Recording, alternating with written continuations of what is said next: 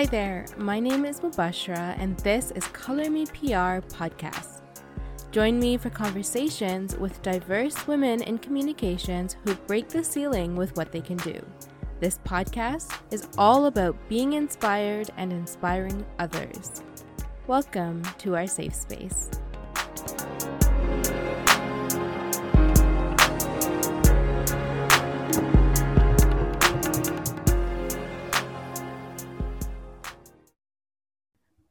Hi, Lina. Thank you for joining me on Color Me P R Podcast today. I'm so excited to have you on for this monumentous episode for International Women's Day. How are you doing?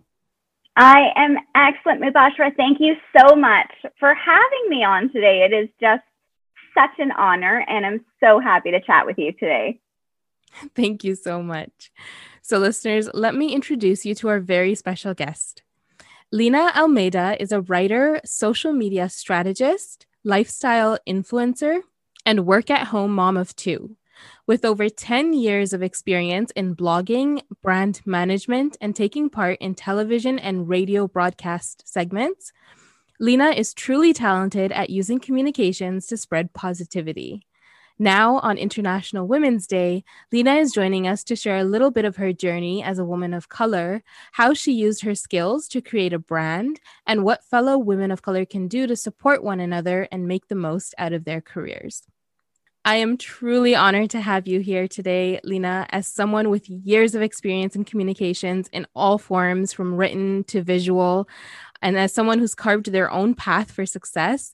It's really great to have you on for this International Women's Day episode, and I think our, our listeners are going to get a really great surprise. Well, I'm smiling from ear to ear. Amazing. So I thought maybe we could start with chatting a little bit about your background. Sure. So, I mean, we could go really far, which is that I was born in Toronto, um, raised in Mississauga to um, immigrant parents of East Indian descent. So, you know, growing up in the eighties, and again, this is Color Me Podcast. So like you said, just sharing a little bit about, you know, some of the things I went through that has shaped me as both an adult and a businesswoman. Again, I was first generation Canadian, or I should say I am first generation Canadian. And growing up in the eighties, it was just, that was the thing. Most of my friends, the people I was around were, you know, all just kind of having about the same childhood because we're all children of immigrants. Mm-hmm. And being East Indian, of course, um, it was a little bit different for me because I'm also Catholic. So I had the bonus experience of going to Catholic elementary schools and high schools and being surrounded by people who did not look like me. Yeah. And, you know, just very different. I, I basically grew up with Europeans. Mm-hmm. And, you know, from a really young age, just being kind of singled out as a brown girl was, it was tough. I'm not going to lie. Um, you know, if, if I could use the word, feel free to bleep it out, but I was literally called a Paki before I knew where Pakistan was. Mm-hmm. Mm-hmm. And sometimes when I say that to, you know, my husband or friends, like, imagine being identified as something and you're not even sure of the origin yeah. of what you're being called. Yeah. So that's kind of what colored me growing up. I, I wanted to do everything I could to do well and get the heck out of there, yeah. do something with my life, kind of show them, if that makes sense. So I was the proverbial brainer. Mm-hmm. Um, and all through high school, I just excelled. And finally, um, when I went to university, I chose a path in business. Mm-hmm. I say chose, but really that was my parents' choice for me. They wanted me to have an office job. Yeah. And the funny thing is I had always been attracted to journalism, but my mom at the time was like, what are you going to do with a journalism degree? Like, get a good office yeah. job. So strategically, I actually chose Ryerson University, not for their business program, but because they also had a journalism program. Mm-hmm. And I figured that if I entered into business and then I really didn't like it, I would have a chance to cross over. Right. As it turns out, I stayed in business um, because I fell in love with human resources management. And I actually graduated with a Bachelor of Commerce mm-hmm. um, in H R and communications, mm-hmm. which I think set me up really well for my job eventually in blogging, because not only did I have the passion for writing, but I also had the business know-how to turn that blog into a business. Mm-hmm, mm-hmm. There's so many things you said just there that I feel like a lot of people will be able to relate to, especially from your, you know, your childhood, sharing what it was like being a child that's the only person of color in the room. And again, I mean, now as adults, we figured out ways how to navigate those conversations. But as a child, like you said, not understanding how people are referring to you or, or what they're saying to you and, and why. Um, it can be pretty traumatizing. But I think I had myself a similar experience of kind of trying to find ways to excel out of that, to kind of be the best you can, to prove that everything else doesn't matter. It doesn't matter if you're the only person of color in the room. If you're able to show that you're the hardest worker in the room, then that becomes the conversation, or at least you hope that that's what becomes the conversation. Oh, you nailed it. Absolutely. Outshine them. That was literally my attitude from the start. Do you want to make fun of me? Well, then you're going to be making fun of the smartest girl in the class. So that yeah. was just absolutely, really, that was the driver behind a lot of my success. Mm-hmm. Um, you know, when I was young and even through the university and even transitioning then to the workforce. So, yeah. I mean, I'm a content creator now in two thousand twenty-one, but, you know, years ago, I actually started in human resources, mm-hmm. in recruiting, and then moved on to employee satisfaction. Mm-hmm. But funny enough, um, we were chatting before about like choosing a career, and I, I don't know if the career chose me or I chose it, or a little bit of both, yeah. but I was actually on maternity leave with my first son just a month in, in two thousand eight, when I received news that my position had been eliminated in human resources. So I had always wanted to start a blog, and I always knew that I had the business know-how to elevate it and mm-hmm. do something different. Mm-hmm. So I begged my family, give me to the rest of mat leave.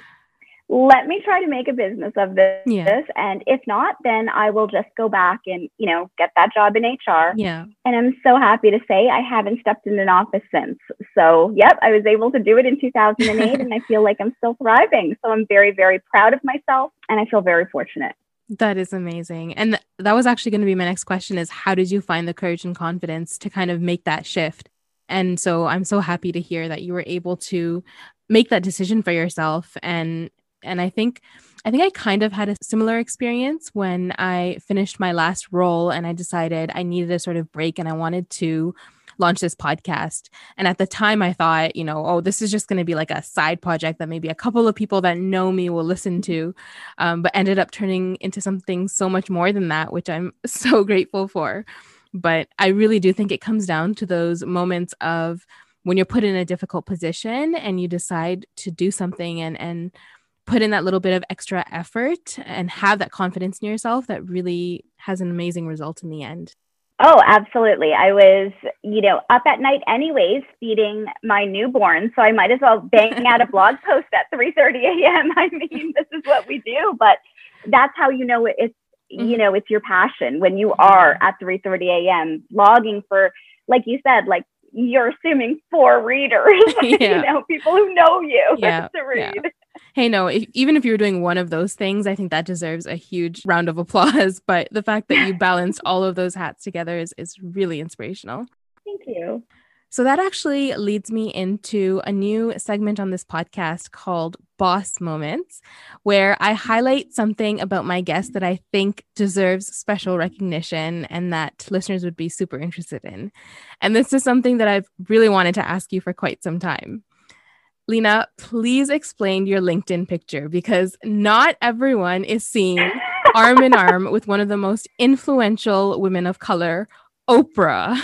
Please tell us how you met Oprah and what that experience was like.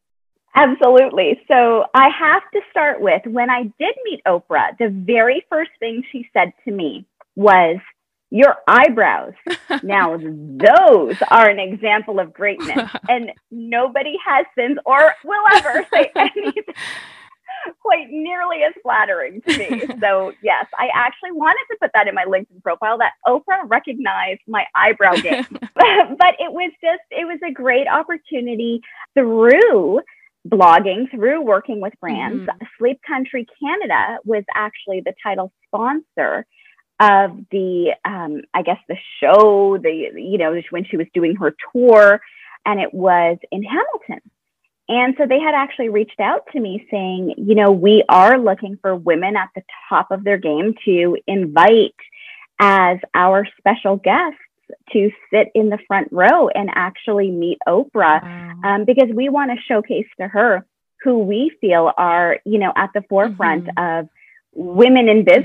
Mm-hmm. And so it was never, ever an option to say no. And in fact, it took place on my thirty-fifth birthday. Wow. So to be able to say I spent my birthday with Oprah was huge. She was inspiring. And, you know, yeah. I, I took so many takeaways. And yes, we I had a chance to meet her backstage, which was pretty awesome. And because there was a professional photographer there, that photo, that moment has been immortalized forever. Absolutely love it. And I love that you made that your LinkedIn picture too. That's very strategic. Oh, I have to. Well I had to. Amazing. And so now that we're talking about Oprah as well, and again, as I mentioned, she's kind of one of those iconic figures in our contemporary history where she's done so much to advance conversations around not just women of color, but people of color and those who are not represented in mainstream media. And, you know, in your role as someone who's constantly dealing with media as well, do you think that being a woman of color has affected your success or even your credibility as a professional? Whew, so this is a loaded question. um, let me pick it apart if you don't mind. Absolutely. So first I'm going to, I'm going to own something. And that is that when I first started blogging, and I, I may switch from blogging to influencing to content creation, just because these were, you know, the words of the day to describe, you know, what we were doing as the last decade. Yeah. So if I go to being a blogger or blogging, when I first started blogging, um, I noticed very quickly that there weren't a lot of people who looked like me. In fact, it, the industry was dominated by white women, particularly blonde white women. Mm-hmm. And I'm going to own this, because when I first started blogging and I would go to conferences or I would be working with brands and see who else was working with brands, I formulated, I guess, my own hypothesis that that's what brands thought were the ideal mom, mm-hmm. the ideal woman. You have to be obviously white and blonde because they're the ones who are on all the campaigns. Yeah. Now, I think in the beginning, I did curate my brand because, of course, I wanted to work with more, you know, yeah. with more clients, and I wanted to be on more campaigns. Yeah. I did, I did wash away my ethnicity because I wanted to appear to look more like what I thought brands were, the ideal mom. Mm-hmm. Mm-hmm. And I did that for years, and I admit it. And I was afraid to even mention that I, you know, had a more ethnic background or I was a woman of color. But what really changed for me was when my kids started getting older, and like my older son, Ryder, he's going to be thirteen in May. And I am obsessed with the melanin in his skin. He has, he's darker than I am. He's got this lovely glow, and I love it so much. Mm-hmm. And I realized that I didn't want them growing up feeling ashamed of who they were the way I did. Yeah. And I'm like, I didn't come this far to have them go through all the same feelings. Yeah. So I made a conscious decision then to stop trying to be what I thought brands wanted and start being what my kids needed me to be as a businesswoman and as a mother. And so I started writing into my captions more some of the things I went through growing up. I, I made sure to always say, yeah. I'm, you know, I'm of East Indian descent. So this is why I feel, you know, particularly strong about this. I was doing recipes like butter chicken appear is one of the most popular um, recipes on my site, and just really, really embracing it more. Yeah. So how has it affected my success or credibility? Well, I feel like when I started owning it more, I started to feel internally that I was more successful, yeah. regardless of what the brands were thinking or what my final line said, you know, in my bank mm-hmm. account. My success was determined more when I embraced my ethnicity. Wow. That's amazing. And I feel like I kind of resonate with that as well, because especially in the P R and communications world, I think people are often really focused on, you know, what's professional.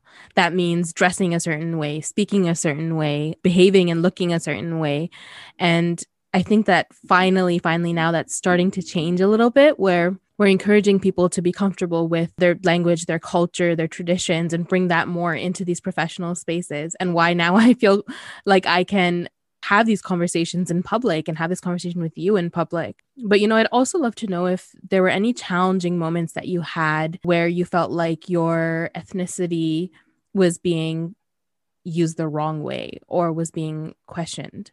Absolutely. So when I started being more, I don't know if the word is upfront or just more uh, celebrating my ethnicity more, I actually had a few instances where, you know, I had P R reach out to me saying, your content is amazing. Your numbers are amazing.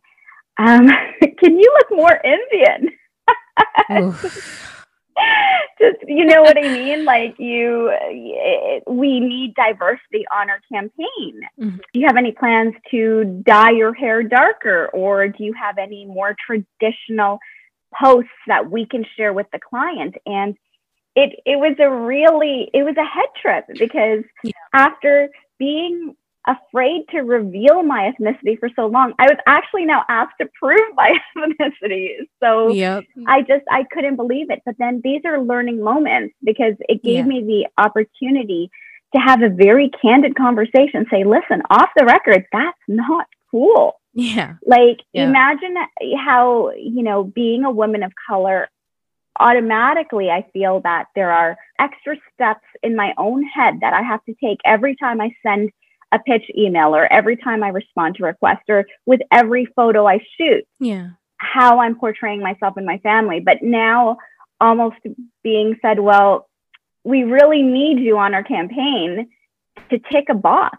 Yeah. So can you help us tick that box? That's actually, it made me pause. Yeah, absolutely shocking. Yeah, it's shocking, but at the same time, it's also not, unfortunately. And again, I think it's so good that we're having this conversation on International Women's Day, because I think that, and correct me if I'm wrong, but I feel like especially in the world of social media and visual representation, people are focused on tokenism or just having that false representation where just have that one picture of a colored person on your social media profile. That means you're a brand that values people of color.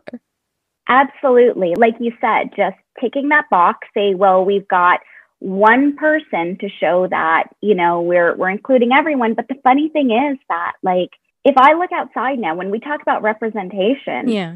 if I go to the grocery stores or if I look who's purchasing the latest fashion, we all are. There's, yeah. if anything, there should be multiple boxes yeah. checked. And it's, it's, I spent so long trying to figure out what the ideal content creator looks like to brands without looking within me saying, I exist. Yeah.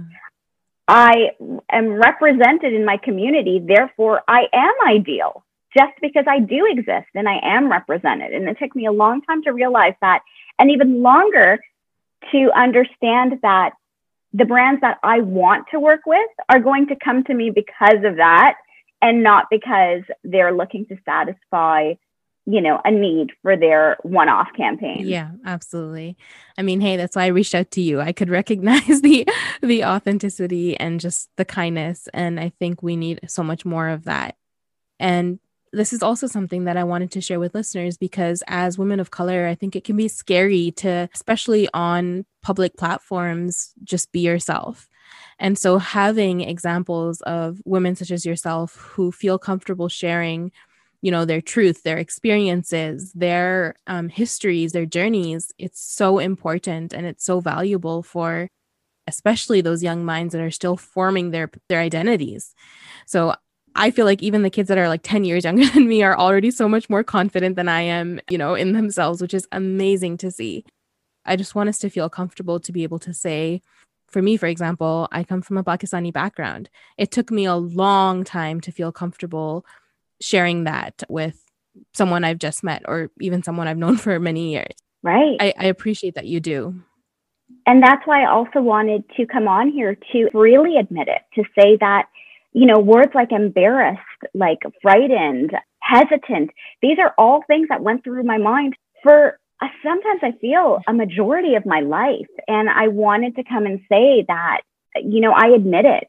I admit to being afraid to telling people I was East Indian. And now I look back and I'm like, oh my gosh, like I'm beautiful, I'm smart, yes. I have a permatan all year round, like what I'm never worried about. I love it. But, you know, and, and that's why I really wanted to share that, those feelings. It would be very disingenuous for me to come on and say, oh, I embrace my color, my ethnicity.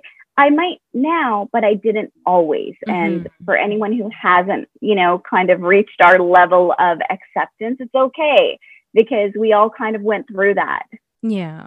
And so what do you think that women of color in communications or in media or anyone that might be wanting to establish a similar career path as, as you, what can they do to amplify their voices and garner the right kind of attention that hopefully can also help create positive change? Absolutely. So I think what it really comes down to is being self-aware. And so knowing that not everything needs a megaphone. Little things that you do differently because of who you are, integrate that, whether it be in, you know, if you're a content creator, into your content, if you're working in communications when it comes to speaking with your colleagues or mm-hmm. the way you relate to your coworkers. Normalize it, that it's part of you and you're proud that it's part of you. I've noticed that lately, it feels like sometimes it's like the extreme. So it's like, it's yeah. the only thing I talk about, or I don't talk about it at all. Mm-hmm. But to me, that's not normal. Normalizing something is realizing this is who I am.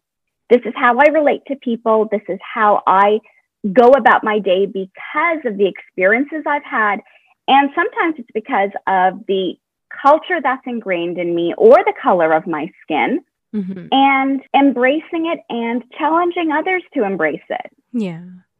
The piece of that that's been really resonating with me lately is also just finding that moment of kindness, right? I feel like focusing on being kind brings more inclusion as well. And I think that's something that as communicators or in any role, you can do more of. Yes. And you know what? We, we've learned that. And it's funny because going back to my upbringing, you know, growing up with my parents who stressed, you know, perfect marks. It's it's an old joke, but I feel so many of, of us have gone through it where you bring home a test that's ninety-eight percent and it's what happened to the other two percent. Yeah, like yeah, literally yeah. that is the first question. And, you know, from time to time, my mom, who I love dearly, but, you know, still has kind of her mind in the old ways, may say, you know, how are the boys doing? How is Ryder doing in school? How is Reed doing with his music lessons? And I always say the same thing. I say, Mom, you know what? They're great kids. They're going to get there, but I just need them to be kind human beings. I yes, have yeah. said to my son a million times, I don't care if you're a barista at Starbucks, as long as you are happy with your life and you're kind to others, because at the end of the day, you have to look at yourself in the mirror. And, you know, th- when I see the t-shirts say raise kind humans, I'm like, yes, that's literally all I'm trying to do, to raise yeah. kind humans, to make sure that we have that kindness within us. That's so amazing. Thank you for sharing that. Thank you for asking. So before we wrap up the episode, is there any key message that you'd like to leave with our listeners today in light of International Women's Day, or even just in light of our conversation and your journey? I would say that there's inspiration everywhere, and it's important to look to others for inspiration. Just don't look at them for identification. That's within you. So look to others for inspiration, look to yourself for identification. Wow, that is very beautifully said. I'm really big on finding inspiration around you, but I love that you're identifying that who you are has to come from you. Again, thank you so much for joining me for Color Me P R podcast today. And before we wrap up, I actually also want to announce that Color Me P R podcast merchandise is now officially available to purchase and is aimed at spreading kindness, positivity, and inclusion, all while supporting women, trans, non-binary students studying journalism, communications, media, or tech through scholarships from Media Girlfriends.